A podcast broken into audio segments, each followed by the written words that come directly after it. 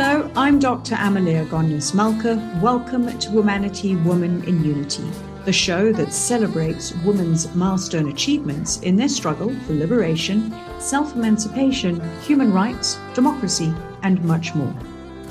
Joining us today for our feature on Women in Parliament is Ms. Delmaine Christians, who represents the Democratic Alliance Party and serves as a Member of Parliament. She's also a member of two select committees, one on education, technology, sports, arts, and culture, and the second on health, social, and services. Welcome to the show. Thank you very much, Dr. Malker. I really appreciate being here. I'm sure we'll have a very insightful conversation. I know you've just come back from a whirlwind trip on opening several branches, which has been quite a fruitful endeavor. Yes, it has been. So a part of my constituency is the Dikatlong municipality. And this is very much a rural municipality, lots of far out farms. So it's particularly problematic getting to these communities. But also remember, it's at the end of the year when no one is really interested in getting together to have a meeting. But I can say, that we've really had a huge success over the last 3 days in the Dikatlong municipality. We've launched 7 branches, and the people have really just come out in droves. They want to meet us, and all those who've taken out membership have come, and we've launched the branches successfully. So together with my councillors, I think it's a huge success. And also just to mention that in the history of the DA in the Northern Cape, it is the first time that we've launched 7 branches in the Dikatlong municipality. So I'm feeling very proud at the moment. Great achievement. Good feather in the cap. Yes. South Africa is a multi-party democracy, and that's one of the things that makes everything so vibrant. Sometimes there can be contestation, but it is vibrant nonetheless. Our Parliament's National Assembly comprises of 14 political parties, Democratic Alliance obviously being one of them. And serving Parliament is a national responsibility where decisions impact the lives of approximately 60 million people. Enormous responsibility. Can you please tell us what are some of the reasons that made you decide to pursue politics as a career choice? Well, I must be honest with you. I did not pursue politics. Politics pursued me. So let me explain. I have been in education for 23 years. And the DA approached me in 2008. And I just was not ready. I was enjoying the academia. I was working myself up the ladder. And I turned down the position that they were offering.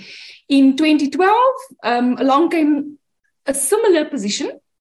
And I packed my bags this morning and I went to the gate of the Democratic Alliance, and I actually turned around and I said, no, I'm not ready for this yet. I know nothing about politics. What am I doing? I'm going to be this fraud that actually knows nothing. I then called in and said, no, this is not for me. In 2014, I was approached again and I said, well, certainly there must be something. And you know what I think has then drawn me to it is my entire career. I started off as a junior primary teacher. So basically, I started off in basic education. I then worked my way up the ladder, where I joined the TVET colleges, which is higher education. There I worked my way up into student support, where I dealt with particularly student support issues. NSFAS bursaries, that was my main duty, to see to it that students got their bursaries. And then eventually in my last few years, I was appointed as the head of academics. And I felt that was actually, now I'm starting my career. I am now the head of academics at the TVET college. And here comes along the DA once again to take me away from my favorite my heart's place, really. But I joined the DA as the provincial managing director, and I think I really found my place in the world because, you know, you're so isolated as a teacher, really. Yes, you meet people from all walks of life, but there's such a wide world out there. People are in such need and in such suffering. So yesterday when I came back from my my trip around the Northern Cape, especially the rural, I came home in tears because people are really suffering out there. There's no food on the table. And, you know, I usually carry a bit of money with me. And, you know, not that it is anything, but you just want to help everybody, but you don't have the means to assist everybody. And here you are launching branches, you know, but people are hungry. So you can't wrap the two around it. But a very good friend of mine said, but remember, launching branches is the first step to helping this community. So the minute you get your branches together, you can now go further and take their issues to Parliament. In Parliament, you can drive their issues and see to it that communities get food on the table, that they get the grants that's needed, that their children go to school. And so really, that is it for me. In the past, I've assisted so many people getting major operations, getting schools rebuilt that are collapsing. And I think that my entire career has really led me to this point. I've really been groomed over the years. And I don't know how many people believe in sort of destiny or whatever, but I've come to believe in it because I always ask myself, how is it that I serve on the committees of basic and higher education, as well as social development and health? And my entire career, that is what I've been doing and studying. So I'm really hoping that in the future that I can do more of that, assist people in communities.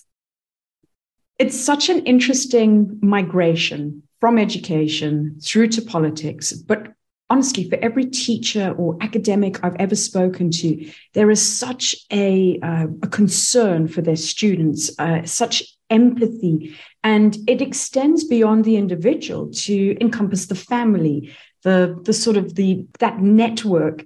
So I think that there are a lot of parallels between education and politics. Absolutely.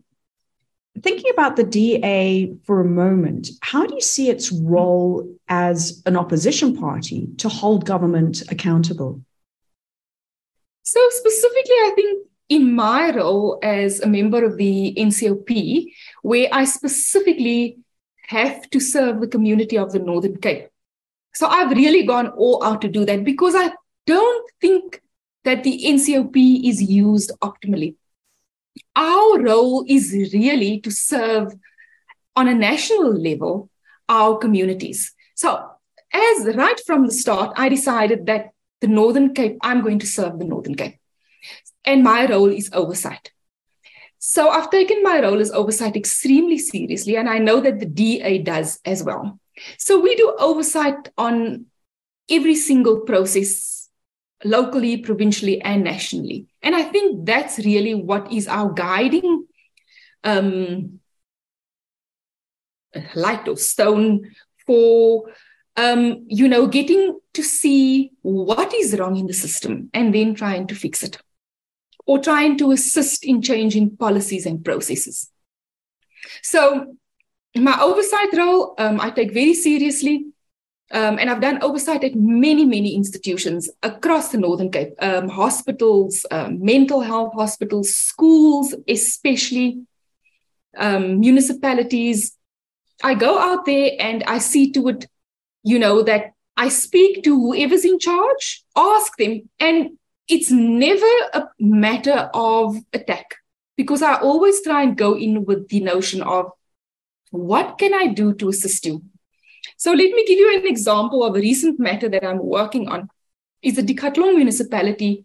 Currently, the reason why I was a little bit late, the entire community is without water once again. And I have been trying to assist the municipal manager because apparently they've procured a generator for the past 3 years. Because of load shedding, the water is unable to be, reticulated into the reservoir. So I've asked her, why not write a letter to Eskom and ask them not to switch the lights off at that particular point? Or otherwise, let's get you the generator. If you are struggling to procure something, let me help. Let's sit around the table. But even that is a problem. So this morning after this meeting, that is what I'm going to do. I'm going to write to Eskom and ask them not to switch off the lights there, because at the moment, school is without water and electricity, the hospital, the clinics, as well as all the old people and the babies and so on in that area. So really, oversight is important, holding them accountable, but more than that, looking for solutions to those. When we talk about issues of services, things which should be basic, provision of electricity and the impact that it has on so many other services. So if you don't have electricity, if you don't have power for the generator, that you're not able to extract water to then go and service all of these areas of need. And if you think about the hospital environment in particular, water is so critical. So clearly, being in Parliament is a commitment that goes well beyond a standard 9-to-5 job. Mm-hmm. On a practical level, what tools do you use to help you navigate work, home, life, balance, or in integration, perhaps? So, I'm not going to lie about it. It's an extremely difficult job. I feel that you really need to look after. What I've realized in the last 2 or 3 years is that if I don't look after myself, I'm unable to do the job. My battery runs low and I often find myself out of energy. And I'm not really good at looking after myself, I must admit. But the first and foremost is looking after yourself, your own mental health and your own physical health. Extremely important. Otherwise, you would not be able to do a 3-day stint like I've done on the road currently. If you have children, and lucky for me, I have older daughters, 27 and 25. But our children are, they never really... My daughter just asked me yesterday, Mommy, what is my tax number? So they never really out of your home or out of your heart. So you have to juggle that. It's difficult, but if you don't look after yourself, you are going to burn out. And the only advice I can give there to anyone is that you should have early nights, if possible, and early mornings. If the earlier you get up, the more you can do.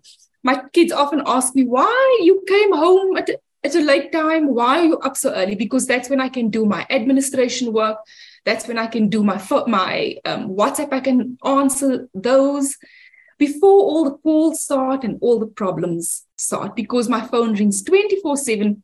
People just asking me, can you assist me with this hospital? There's no medication at this clinic. Can you find out what's happening?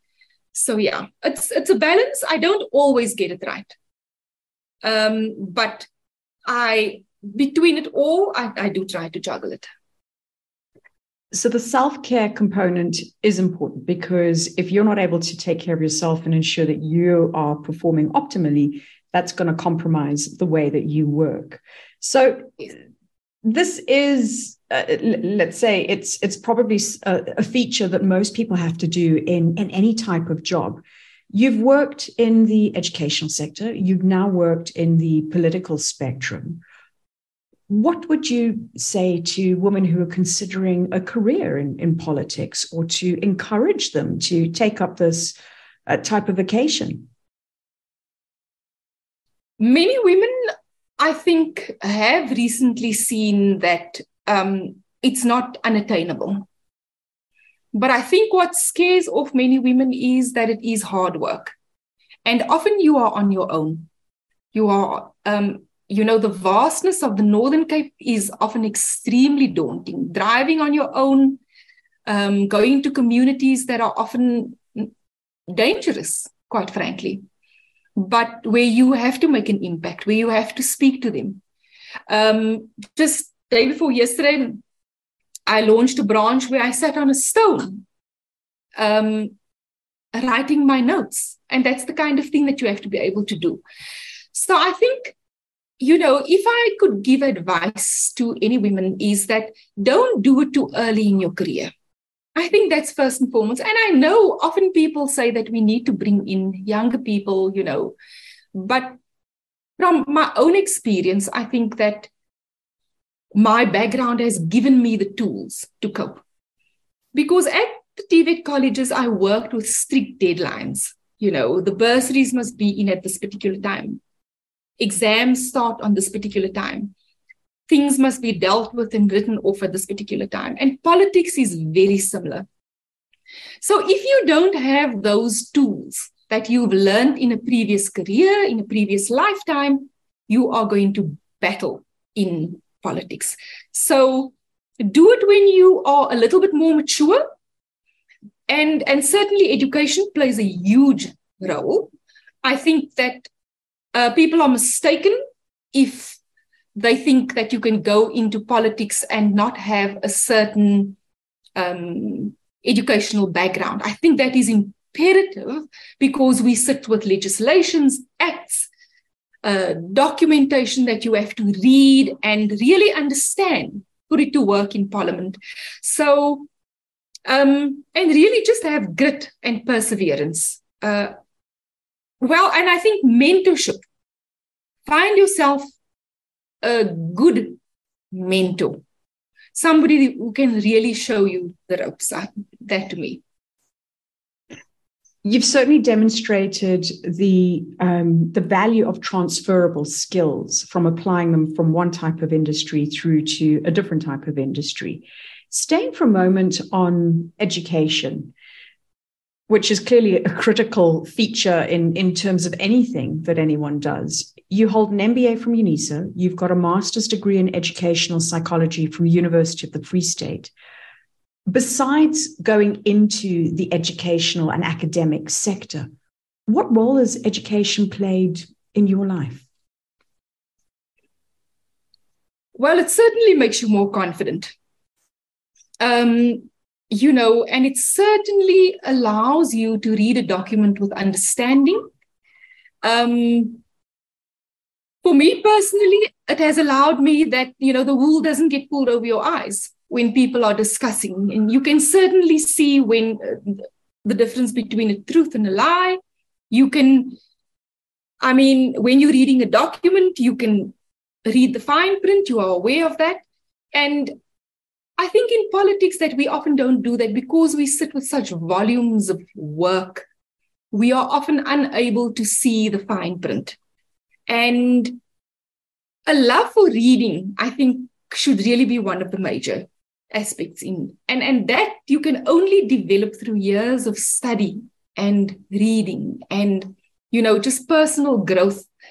It is so imperative that people understand that there's no shortcuts to any career.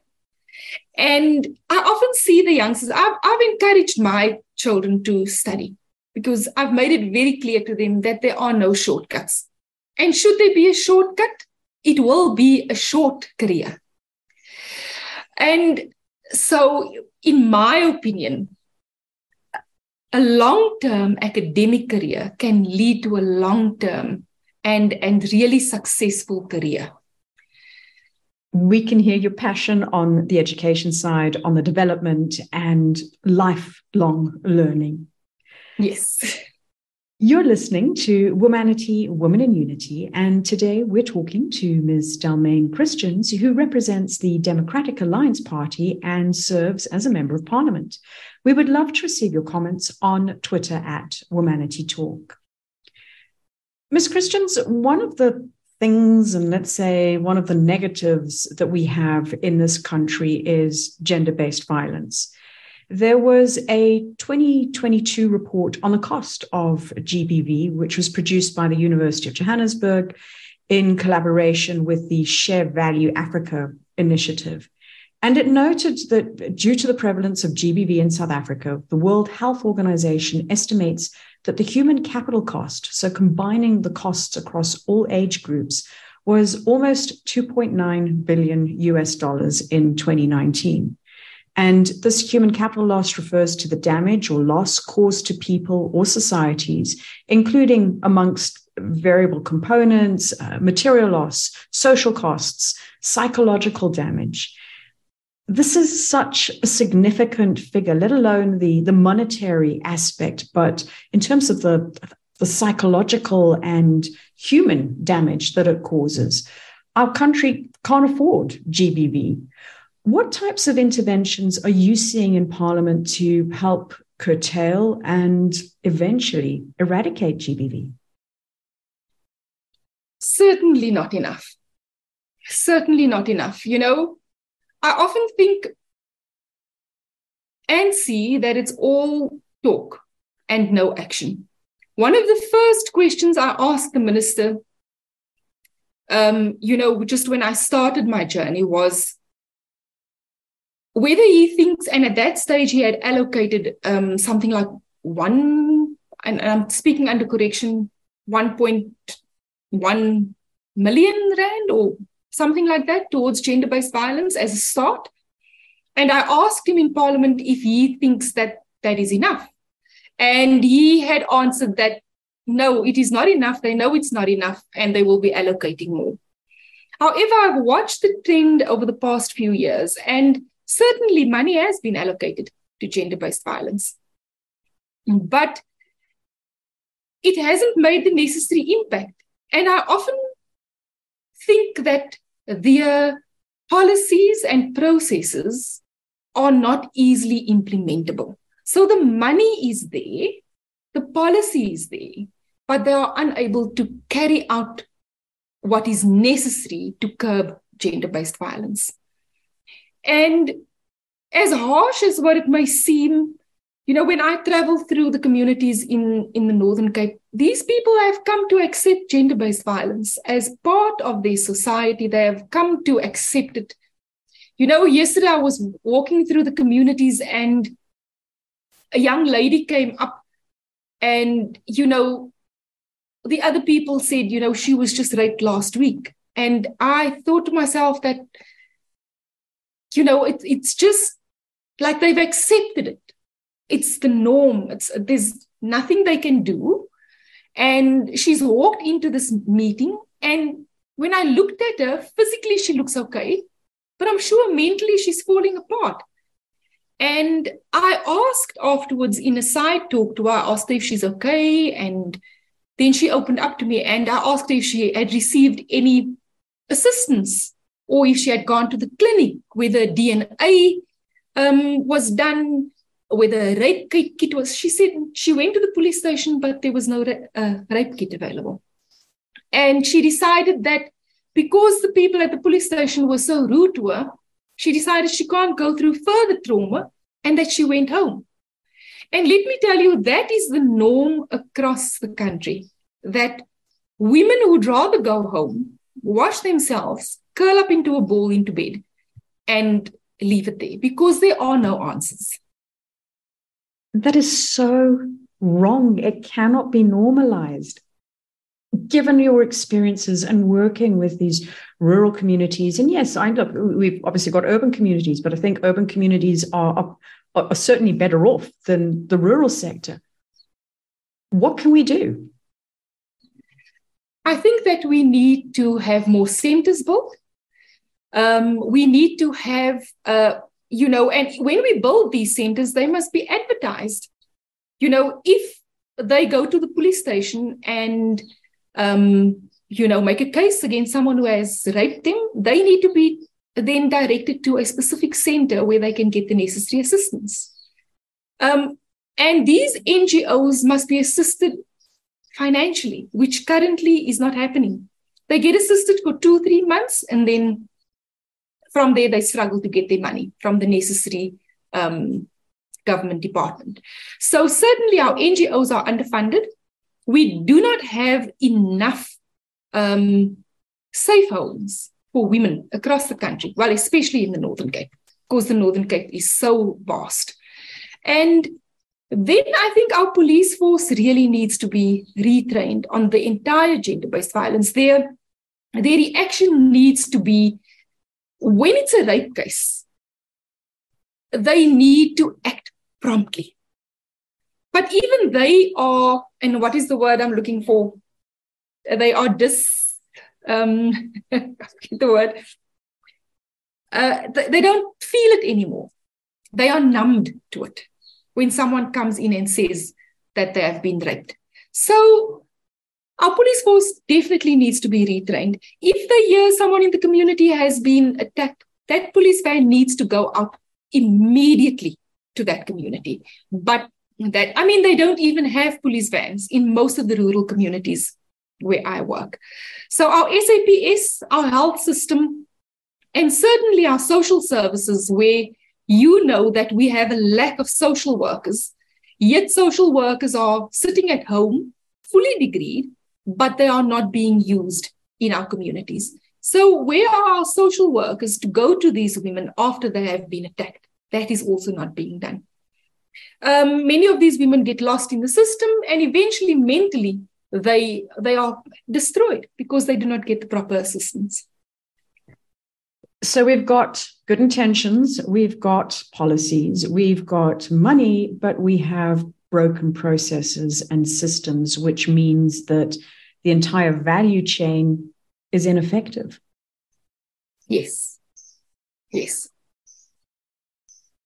Because when the money is allocated and not used correctly, it means nothing to anyone.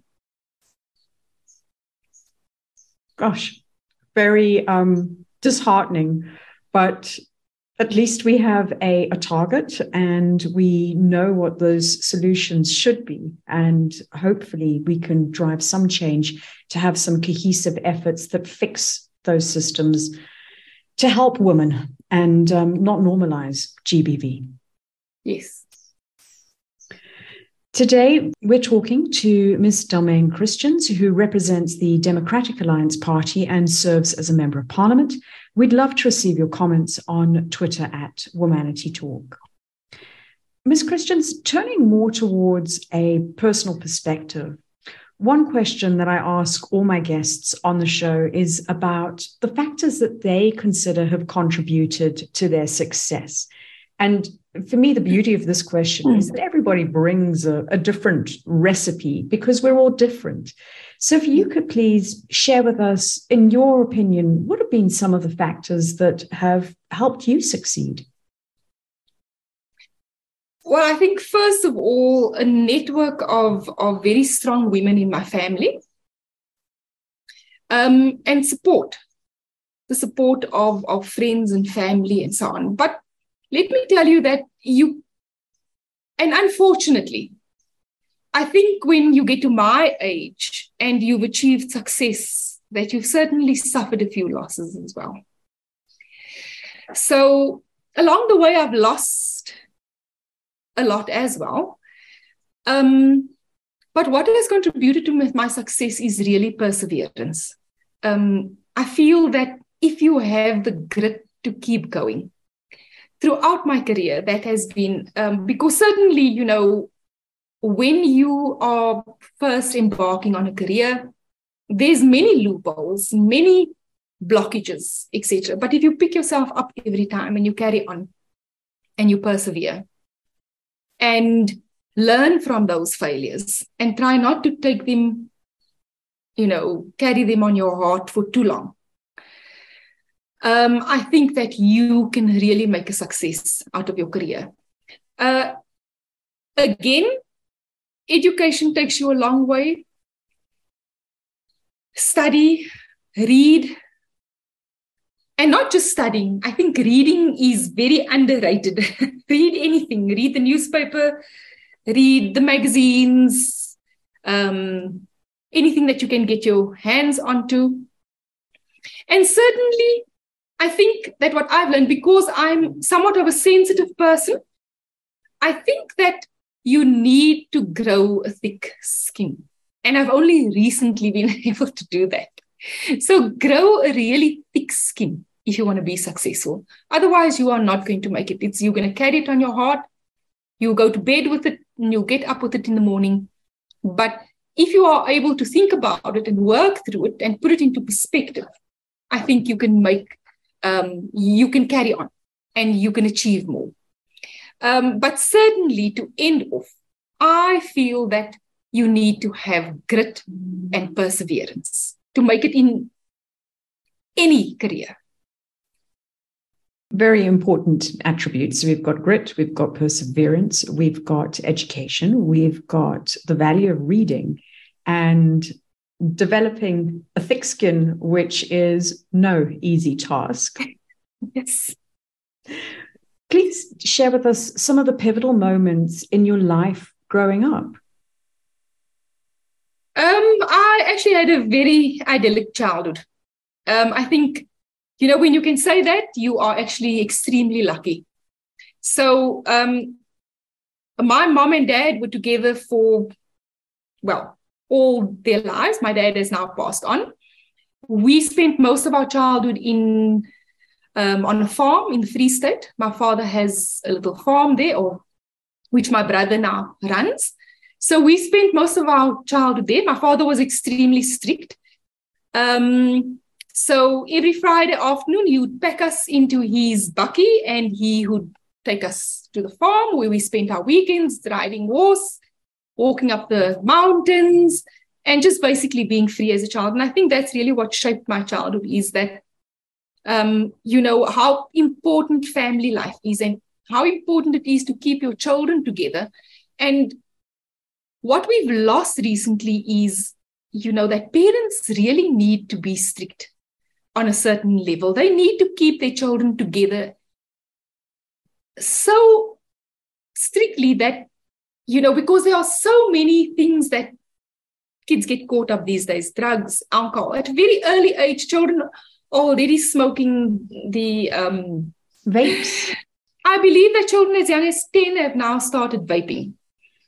And so family life is extremely important. And that was part of my childhood, is that I grew up in a very closed community, really, because the entire community was closed where I grew up. But also a strict family. We went to church twice on a Sunday and once on a Wednesday, which sadly, I must say, I haven't been doing lately. But which has really been an important part of my childhood. You know, a career where you know that there is a bigger power, really, that you need to understand and you need to have certain values in your life. And certainly those values have now been so important in carrying over to my work life, because I implement them every single day of my life. When I go out to communities, I have the heart and soul to be able to deal with them on a spiritual level, but also on a political level. And I think that's what the communities in my constituency especially appreciate of me. I don't ever start a meeting without a prayer. I don't end a meeting without a prayer. So, and the older communities actually appreciate that. So to end off with, I'm extremely grateful to my parents, my mom and my dad. My mom is still alive at 81. She is a nurse, and believe it or not, she still does circumcisions at 81. So I think the work ethic has also carried over, because I've seen my parents work all their lives, taking no shortcuts.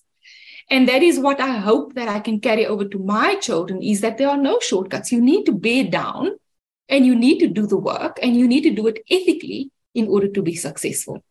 I think you've given us great insight into some of the values that you have as you were growing up, the importance of the solid work ethic, the importance of discipline and structure and family, which have been such a wonderful foundation for you to blossom off of. Yes. Lastly, as we close out our conversation today, please, can you use this platform to share a few words of wisdom, inspiration, or motivation for women and girls that are listening to us? Yes, thank you. I think, you know, women, and especially young girls, are such a passion to me. Recently, because the DASO, which is the Democratic Alliance student organization, I also hold as my constituency in the Northern Cape. So I work with young people a lot, and I have historically. And what I've tried to do, not only with women, but with young boys as well. But women have always been at my heart. And I think what I want to share with them is that, you know, don't be sidetracked by the things that are happening outside of your goals. If you have a goal, you know, zero in on that goal completely. And everything that you do every single day must be attuned to that goal. I'm not saying that youngsters should not have fun and, you know, do some kind of exploring. But I say, you know, that be absolutely vicious in attaining your goal. That certainly gives you the step in the right direction. And before you know it, because life certainly passes by so quickly. And before you know it, you've actually reached your dream. If I could have gone back and told my younger self anything, I would have said, you know, zero in on your goal and do what you need to do to achieve that. But also trust the process and don't become too disheartened by what happens in the world. Don't become too disheartened by your failures. And also, you know, don't get too much of a big head with all your successes, because that can also get you sidetracked. But young women out there certainly, and I see a lot of them, there are a lot of great young women coming up, and we need them in politics. So don't ever be scared of embarking on a political career. I know it doesn't have such a good name in South Africa, but there are actually a few good politicians out there. And we need young people who have the right qualifications and who have the right heart to embark on such a career.